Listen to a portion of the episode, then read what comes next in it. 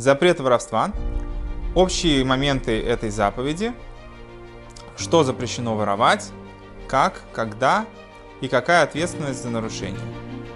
Причина, почему это запрещено. Одна из 7 заповедей – это запрет воровать. В принципе, это одна из вещей, которые вроде бы всем очень понятно, что такое запрет воровать, что нельзя воровать.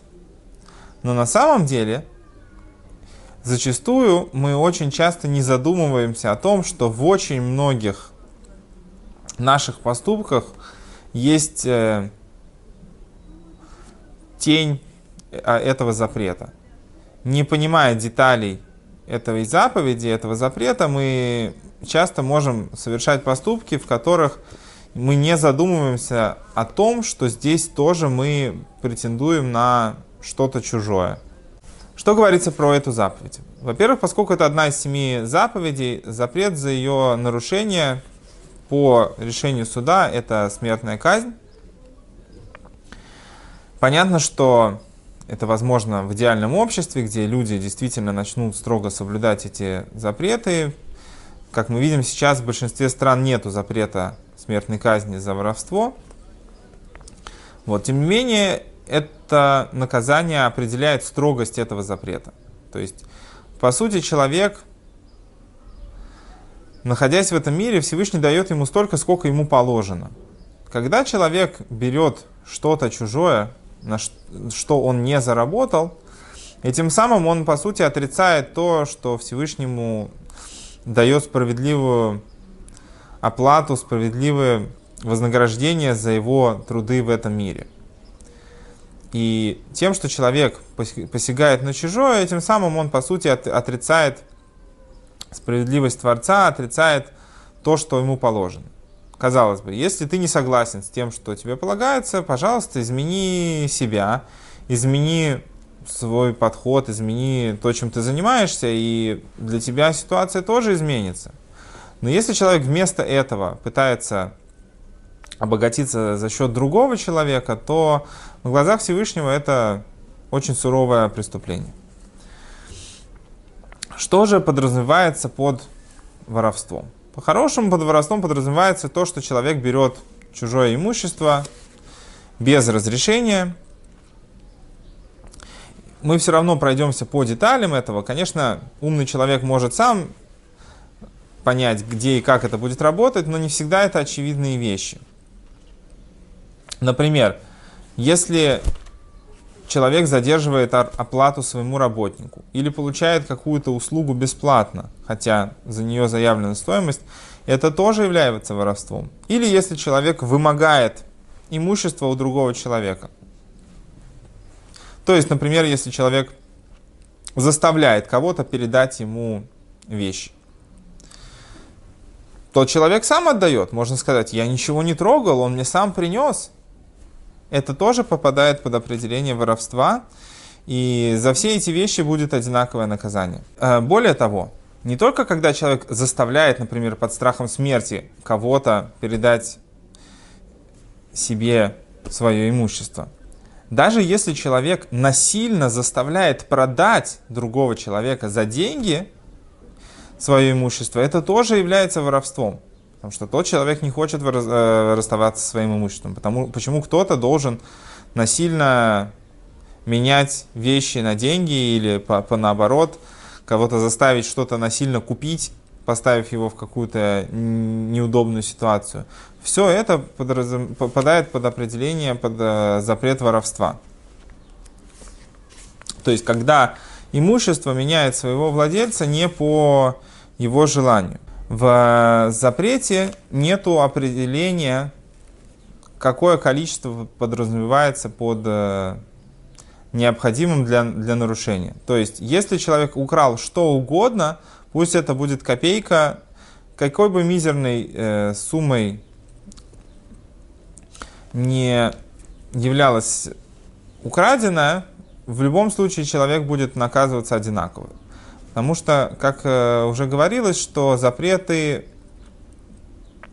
их строгость, она определяется не тем, что именно человек сделал, а а самим фактом того, что человек идет этим против Творца. Ну, чтобы было более понятно, если кто-то кому-то плюнул в лицо, уже не важно, сколько сильно он плюнул ему в лицо.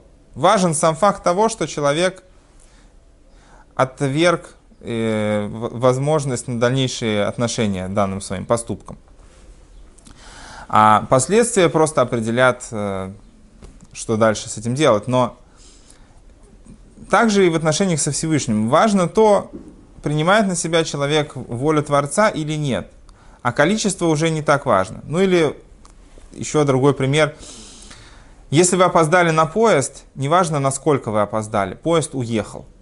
Если вы опоздали на полсекундочки или на 2 часа, к тому факту, что вы не на поезде сейчас, уже ничего не добавится. Можно опоздать и на день. Дальше уже это не имеет значения. Факт в том, что поезд ушел. Поэтому и в запрете, поскольку его суть это идти против Бога, количество не имеет значения. Имеет значение сам факт нарушения человеком определенных взаимоотношений с Творцом. Единственное, что если это настолько маленькая вещь, которая не имеет никакой ценности на самом деле, то тогда на это не распространяется запрет воровства. Ну, в том случае, если эта вещь действительно не имеет ценности для ее владельца.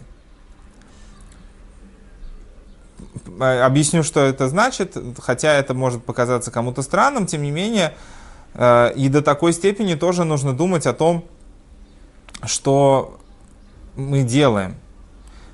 Если мы находимся у кого-то в гостях, есть, например, вещи, которые нам предоставлены для пользования.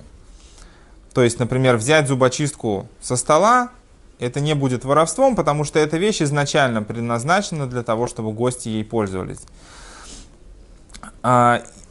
Или, например, то, что у человека попадут крошки в ботинки или еще что-то, и он с ними уйдет, это тоже не будет являться воровством, потому что и для хозяина это тоже незначительная вещь. То, что человек взял салфетку высморкаться, это тоже не будет являться воровством.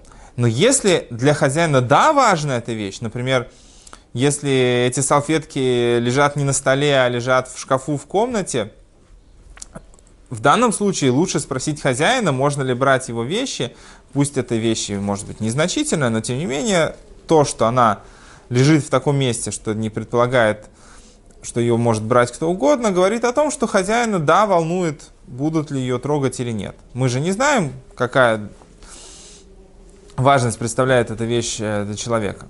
То есть, да, есть настолько маленькие вещи, которые, если человек унесет случайно или возьмет, это не будет являться нарушением. Тем не менее, стоит обращать внимание, что иногда даже какие-то вещи, которые вроде бы предназначены для использования гостями или в каком-то месте, тем не менее, если человек будет их использовать не так, как это рассчитано, то это тоже будет попадать под определение воровства. Здесь это будет строиться скорее уже на нормах общества. То есть, например, если мы находим на ресепшене корзинку с конфетками, это не значит, что теперь можно в себе мешок выгрести все конфетки. Предполагается, что человек может взять себе 1-2 конфетки. Если человек берет себе больше, то это уже начинает походить на рамки проблемы воровства. Также, например, если это даже очень маленькая часть и абсолютно незначительная, если все эти части вместе составляют что-то целое для своего владельца, тоже нельзя брать эти вещи, хотя, может быть, это и что-то незначительное. Ну, например, если взять 1 спичку из горы спичек не представляет себя никакой важности, тем не менее, если, например, эти спички представляют собой какую-то композицию или что-то важное для человека, если каждый будет подходить и брать по 1 спичке, они закончатся, то и человеку это будет неприятно, он не предполагал такого расклада, то в таком случае это тоже нельзя делать. Также под запретом воровства подразумевается воровать у вора тоже. Единственное ограничение здесь будет в том, если человек забрал у вора вещь с целью ее вернуть. Неважно, это забрали сами хозяева свою вещь, или другой человек увидел у вора что-то, что ему не принадлежит, и забрал это для того, чтобы вернуть его хозяину. В данном случае это не будет являться воровством. Но в другом случае вор, который украл у вора, совершил точно такую же кражу и тоже подлежит такому же наказанию. Также запрещено воровать для того, чтобы позлить человека. Это, к сожалению, вещь, которую очень любят делать дети. Схватить чужую вещь, спрятать ее и сказать: вот, ты такой-сякой, и мы тебе не отдадим, пока ты что-нибудь там не сделаешь. Как месть определенная или как способ поиздеваться. Несмотря на то, что человек эту вещь взял с целью в конечном итоге ее отдать, то есть его цель была не сама вещь, а определенные эмоции и какие-то другие вещи, которые он хотел вызвать в другом человеке. Тем не менее, поскольку он взял другую вещь другого человека без спроса, это тоже будет называться стопроцентным воровством, и делать так нельзя. Также нельзя воровать вещи, даже если человек собирается за них потом расплатиться. То есть нельзя взять чужую вещь и оставить вместо нее деньги, или взять чужую вещь, а потом вместо этого принести новую. Все это попадает под определение воровства, потому что в данном случае мы распоряжаемся чужими вещами по своему разумению. То есть не прокатит такая история, что вот я увидел, там лежал чужой телефон, а мне нужно было срочно позвонить, или там чужая зарядка. Кто-то оставил зарядку, допустим, известно, кто это сделал, и я возьму чужую зарядку, потому что вот мне нужно было сейчас зарядить телефон, мне нужно улететь в другую страну, а вместо этого я, допустим, принесу другую, потом зарядку новую или еще что-то подобное этому. В данном случае это тоже все будет попадать под определение воровства, поскольку мы без спроса хозяев распоряжаемся их вещами. И в запрете воровства не будет разницы, делает это человек тайно или человек это делает как кражу. Да? То есть при том, что хозяева это все наблюдает, это все одинаково будет считаться воровством. Взять тайно или взять явно. Также запрет воровства распространяется на вещи родственников. То есть брать вещи у родственников тоже запрещено, потому что это их вещи, и нельзя брать их для того, чтобы что-то с ними сделать. То есть вещи родственников можно брать только с их разрешения. Вещи, которые не являются изначально общими, а, например, принадлежат каждому конкретному человеку, брать его вещи без разрешения нельзя, это тоже будет являться воровством, хотя это происходит вроде бы как в одной семье. Также нельзя брать вещи человека, которым нам кажется, что он не умеет за ними следить. Ну, чтобы как-то не позлить его, а научить его, например, обращаться со своими вещами. То есть, допустим, человек ходит, разбрасывает везде свои вещи, нельзя взять его вещи и спрятать, например, или куда-то убрать, чтобы вот он увидел, что они пропали, и как-то задумался над тем, что своим поведением он приведет к тому, что его вещи в итоге вообще потеряются, испортятся. В данном случае увещевать его таким способом нельзя, потому что для увещевающего, для того, кто взял его вещи без спроса, это является в полной мере воровством. Единственное ограничение здесь заключается в том, что если человек реально сошел с ума, то есть полностью утратил контроль над тем, что он делает, то у членов его семьи есть право забрать у него вещи и хранить их с целью, чтобы они не были утрачены, не потерялись. В данном случае это поведение, направленное на пользу этого человека. То есть, если есть реальная проблема у человека с психикой или еще по какой-то причине он себя так ведет, то можно даже именно прямым воровством забрать у него вещи, чтобы этот человек, пока он не вылечится, пока не уйдет проблема, и потом их ему вернуть. В данном случае это происходит для спасения вещей человека, не потому что мы хотим его научить, проучить, а вот просто человек сам утратил контроль над своим имуществом. В данном случае мы выступаем в роли близких ему людей, которые хотят ему помочь. Что является больным человеком в данном случае, наверное, нужно будет консультироваться с врачом. Это не значит, что теперь каждая мать вправе забрать у сына ключи от машины, если он просто решил на выходные поехать к друзьям, потому что мать считает, что его друзья не хорошие, адекватные люди. Нет, это будет нужно определять действительно по каким-то медицинским показателям, или просто видно, что действительно человек просто уничтожает свое имущество, там, я не знаю, начал все крушить вокруг себя в припадке ярости, например. В данном случае, наверное, можно будет забрать его вещи, чтобы просто их сохранить, и в конечном итоге человек, наверное, скажет за это спасибо. Но в том, что выходит за эти рамки, это будет являться стопроцентным воровством, и нельзя использовать конфискацию имущества в воспитательных целях. Также есть вещи, которые по определениям, которым мы сказали до этого, вроде бы должны попадать под определение воровства, тем не менее это не так. Например, если есть вещь, которая выставлена на продажу, ее цена всем известна, то человек может взять эту вещь и оставить оплату продавцу даже без того, что продавец об этом знает.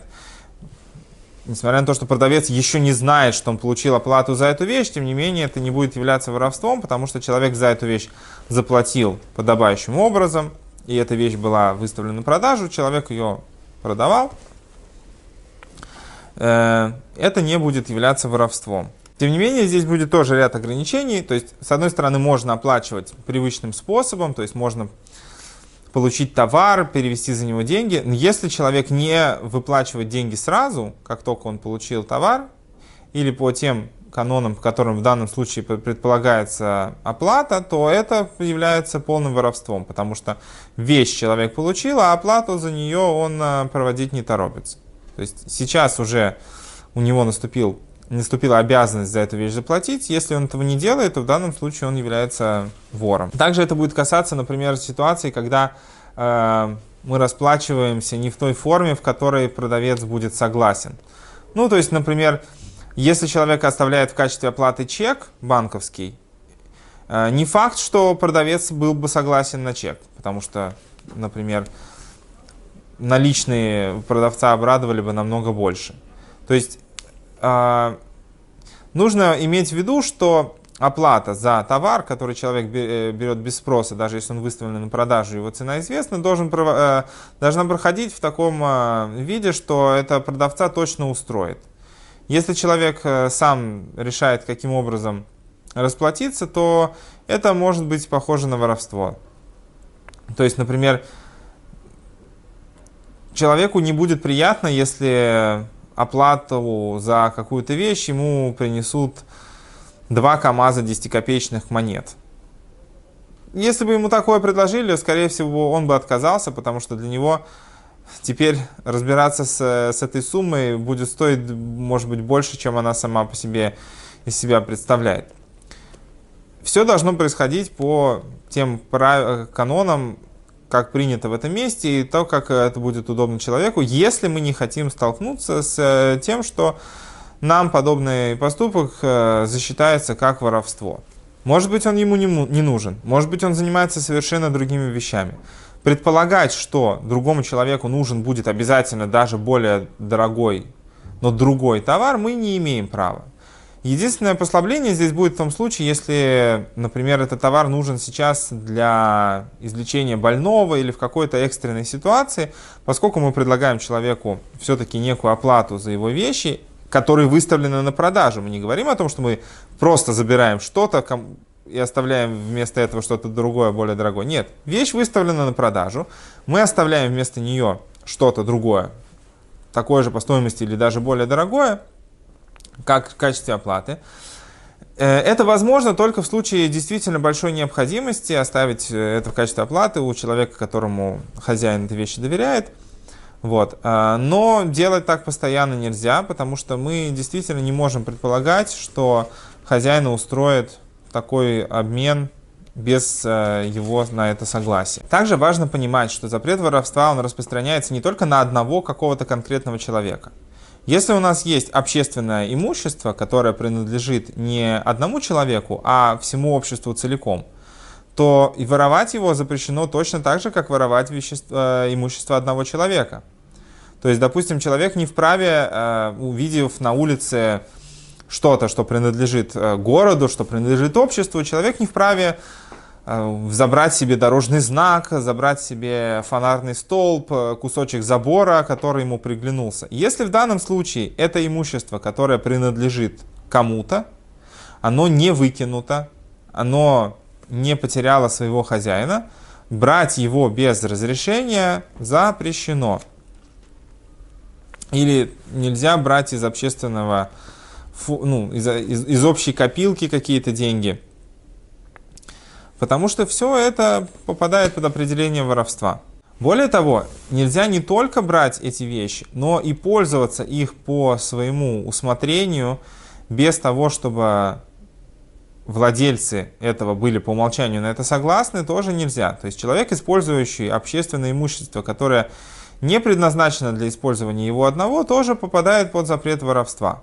Важный момент, который нужно еще понимать, это что является самим актом воровства. Под актом воровства подразумевается, когда человек берет чужую вещь и выносит ее из владения этого человека, с территории. Под актом воровства подразумевается, когда человек берет чужую вещь и выносит ее с территории владельца. И не только выносит, а просто если он поднял чужую вещь, это уже подразумевается, что он ее украл.